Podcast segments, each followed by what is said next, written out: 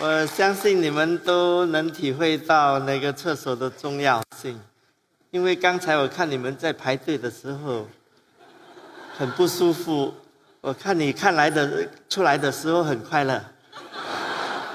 我就先讲我的这个旅途。那我小时候读书一直不及格，那最后不能求不能去大学了，就省了三年。的这个时间，就开始做生意，做生意比读书还要容易，就赚了好多钱，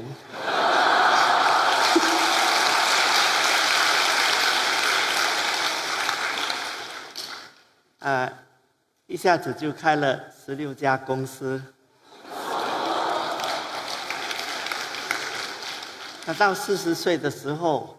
买了几栋房子，就打算收租金，可以退休了，不要再干了。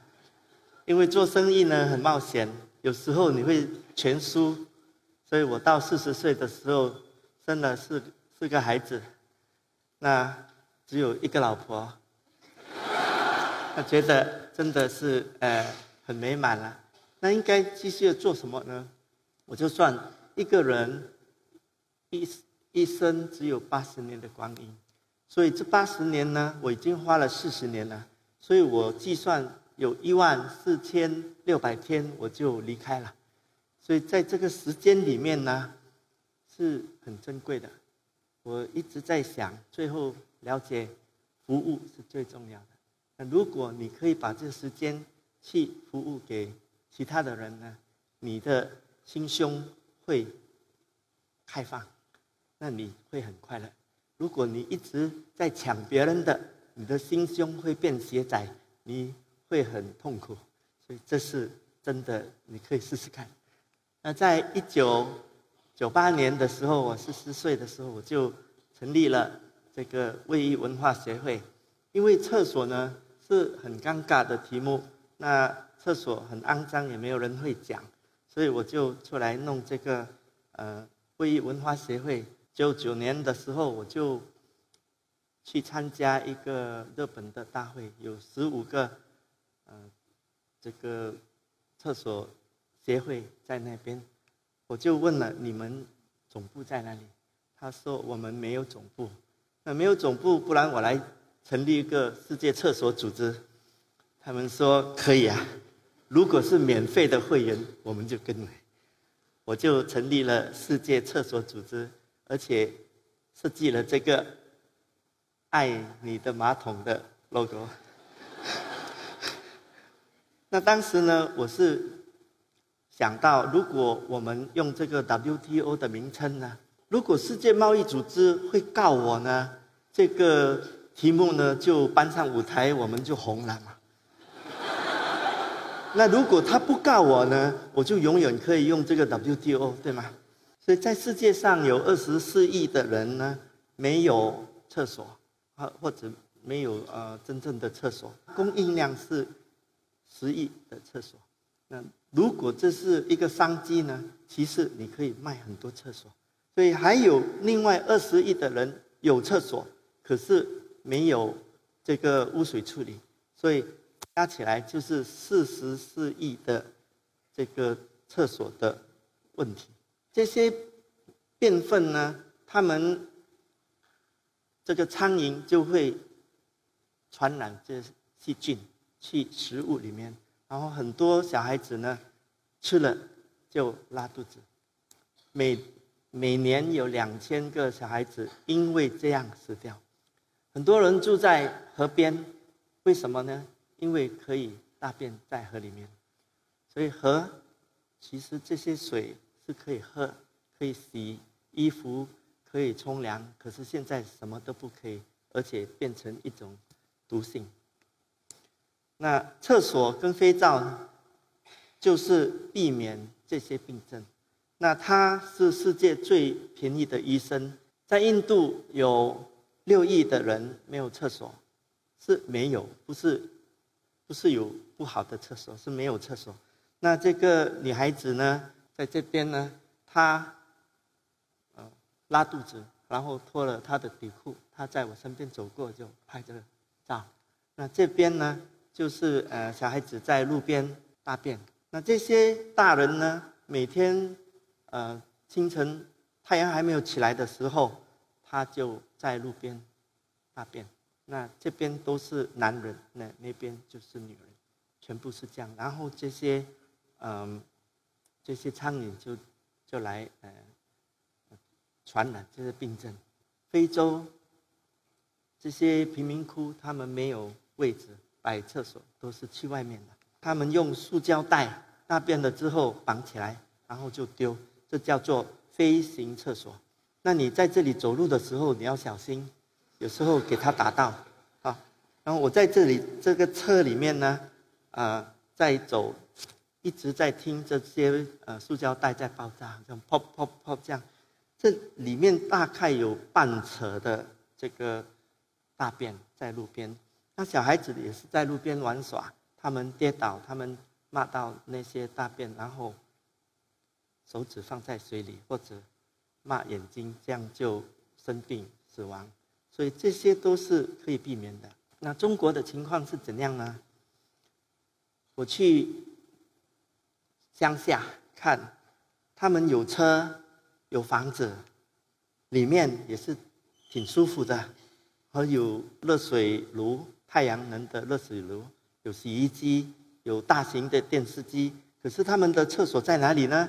就是在这个，这个就是他的厕所。这很奇怪吗？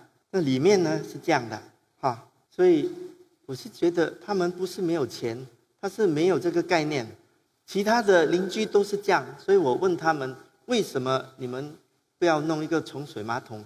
他说这里没有人有冲水马桶，所以宣传是非常重要的。那在世界上呢？呃，那些青色的、深青色的，就是没有问题了，就是发展国家。那个浅青色的，包括中国，就是它有厕所，可是它的厕所就是刚才那样，还不够好。那那个黄色的，它很有问题，而且那些橙色的，它大问题，就好像印度跟非洲的。的问题这样，另外一个问题呢，我就发觉到女生要排队上厕所，男生不需要，所以有一天我就进去女生厕所去看看，那里面没有尿盆，所以里面没有尿盆呢，那男生尿盆占的位置很小，那每个尿盆女生就需要一个小房间，所以我就跟政府。谈了说我们要把这个法律更改，那最后在零五年呢，全国的这个厕所都是改造，说女生厕所特别大，可以放很多房间，男生厕所就一样大。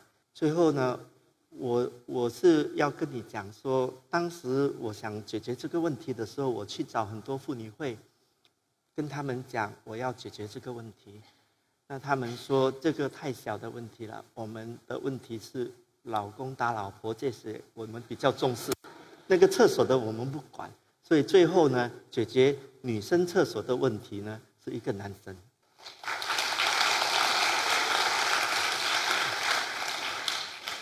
在二零零幺年，我们成立了世界厕所组织。那一天，十九日，呃，十一月十九日，我们就称为。啊，世界厕所日，那当时我没有什么钱去弄这个这个组织，我就帮一个建材的展览会的老板卖那个展览单位。我跟他讲，如果卖了一些展览单位呢，你满意了，你就给我一个啊峰会。他说可以，你卖十六个单位，我就给你一个。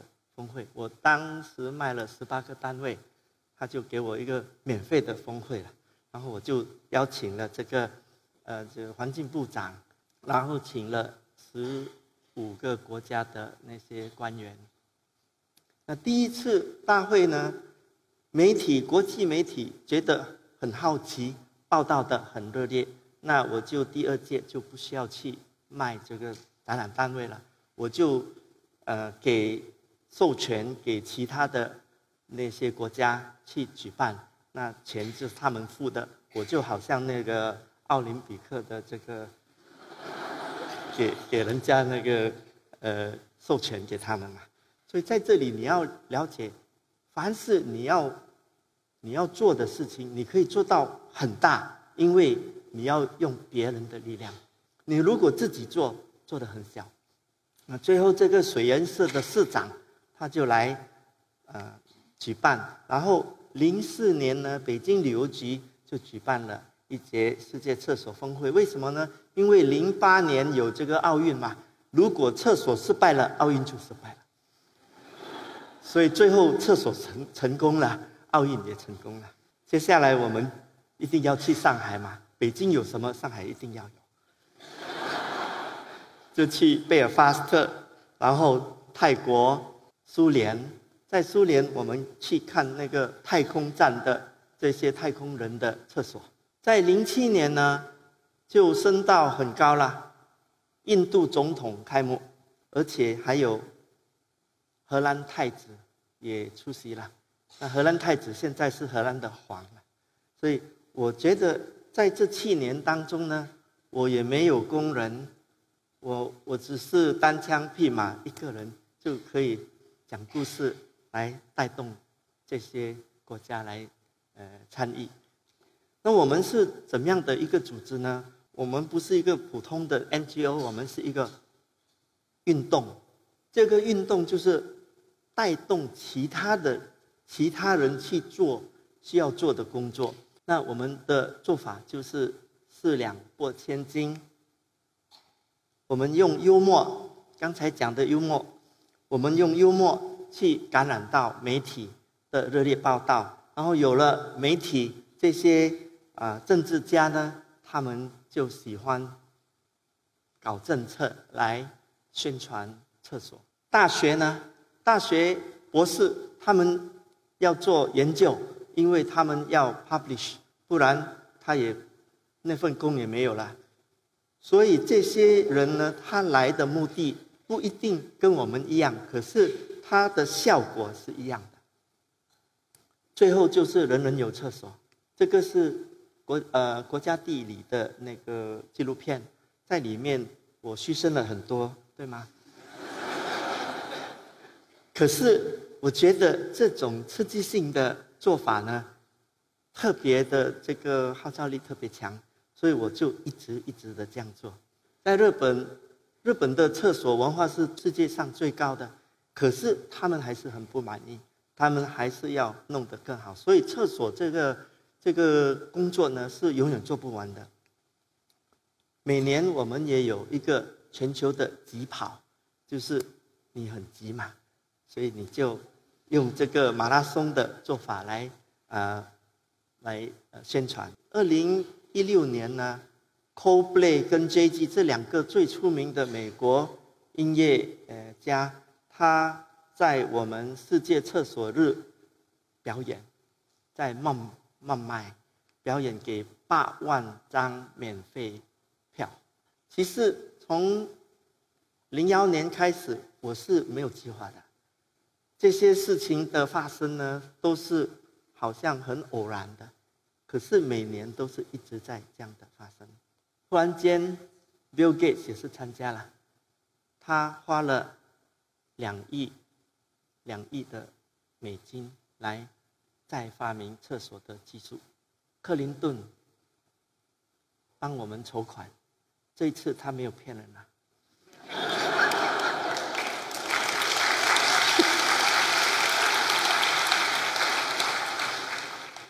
可是。克林顿帮你筹款呢，是太容易了。你跟克林顿拍照，然后你自己去筹款。可是你用这个照片呢，筹款是比较容易的。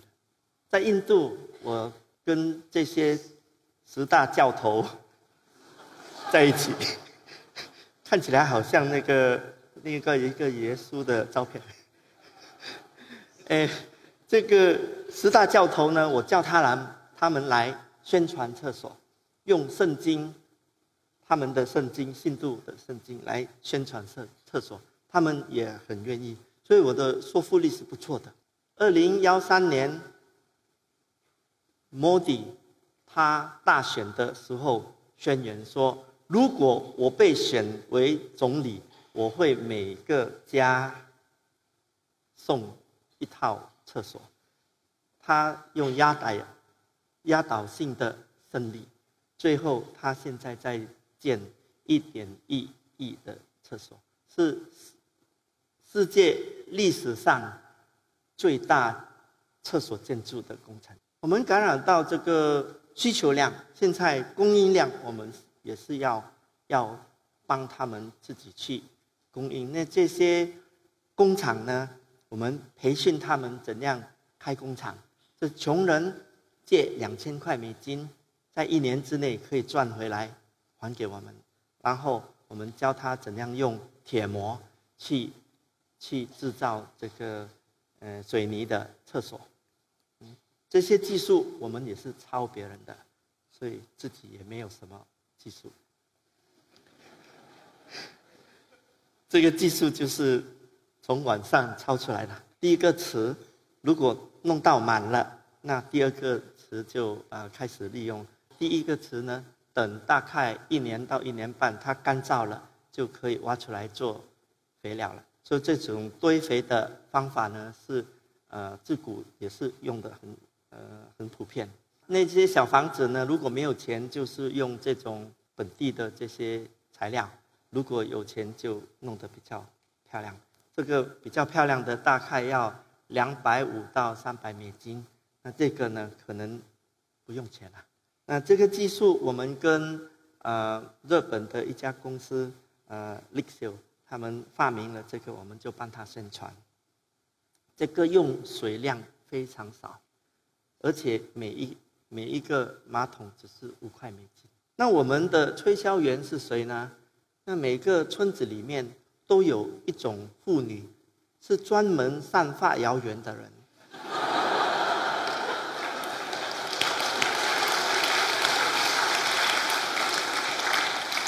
这些妇女呢，她们吃饱没有事做，她就讲啊，讲东讲西啦，谁跟谁吵架啦，啊，什么事情了哈，都是有点破坏性的啦。那我们呢，觉得他们是人才，那我们就给他培训说。你们宣宣传力这么厉害，每次你卖一个厕所，我们就给你两块到三块美金。那忽然间呢，他们变成良性了，他们就推销厕所，都卖得很好。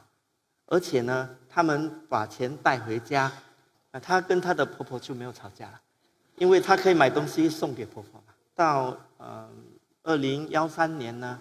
我觉得我们世界厕所日已经非常的红了，所以我就去这个联合国去游说，叫他们忽略他们，把我们的这个十一月十九号啊认为联合国的世界厕所日。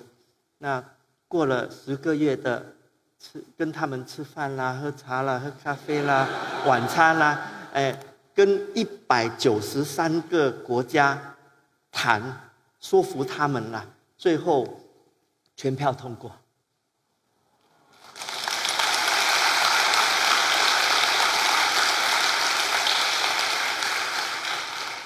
联合国大会呢，全票通过的事情很少，很少的。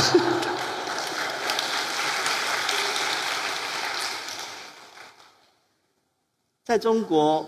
我们就开始建了这个彩虹厕所，在乡村乡村彩虹厕所，呃，这个是新加坡的那些呃呃捐新加坡人捐款的，那我们去筹款，然后在中国呢，你看我们去河南洛阳城洛阳的地方，他们在上课其实是很优雅的，可是他的厕所是这样。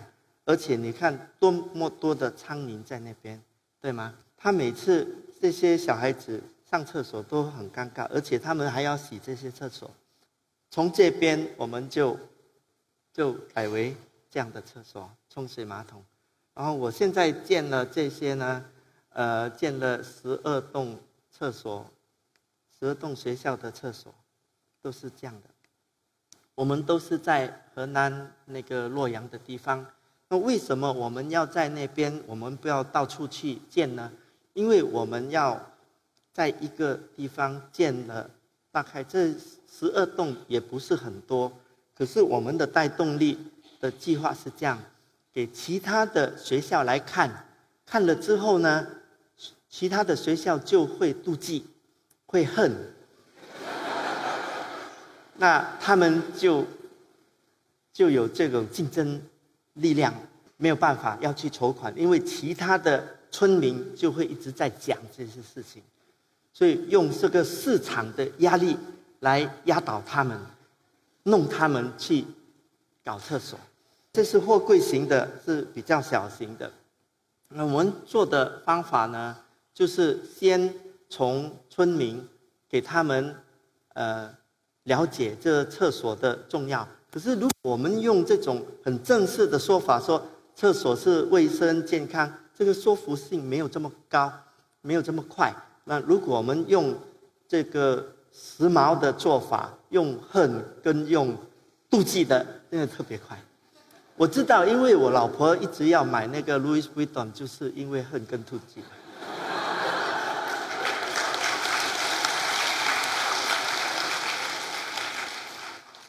现在我们，呃，要找其他的这个啊单位跟我们一起，在中国的有什么集团呢？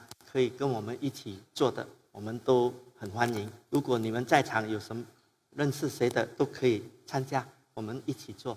啊，上个星期我开幕了另外一个新的，嗯，彩虹校册，我放在我的 WeChat，我就收到一个。reply，他是一间公司卖这个厕所隔间板的。他跟我讲，你以后全部的厕所隔间板我来送，所以这是挺好的，所以我们会省一笔钱。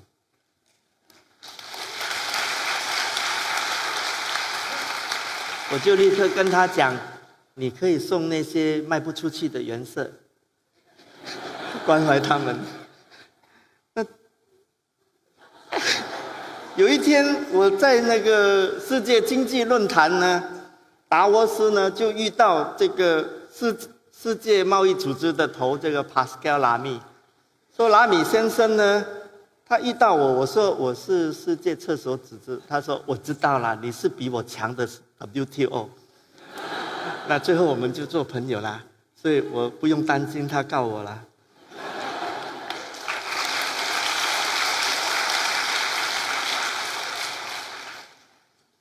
在零四年，我突然收到一通电话，是那个萨摩瓦的总理打来的。那萨摩瓦的总理说：“你应该来我这个国家，我要封你为村长。”我说：“诶，萨摩瓦是在哪里啊？”他说：“在纽西兰隔壁。”那我是。都没有做什么，无功不受禄。说为什么你会做我封我为村长？他说因为这个村的名字叫厕所，所以在世界上只有一个村的名字叫厕所。所以你愿意吗？我说我来。那我就跟太太去那边，在五点早上。就跟其他的那些长老一起喝那个卡巴 juice，就变成他们的一部分。嗯，我是最瘦的。所以这种奇怪的发生都没有计划的，都是一直一直在这样发生的。那现在我花了这么多时间跟你讲话，我的命也是短了很多。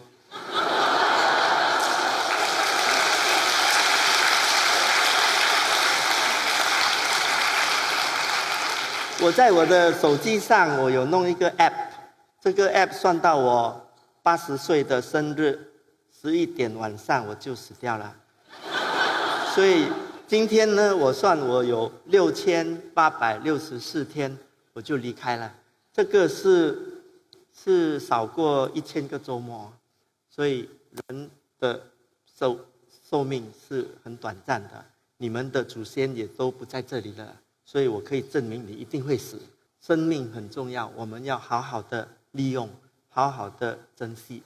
那如果你知道你要死了，你就不会吵架，你就不会跟人家那些纠纷啊，小小的事情都看得开了，反正都要死了嘛。所以，所以我推荐你们等一下去找那个 app，有时候你可以选一百岁也是无所谓。好，谢谢大家。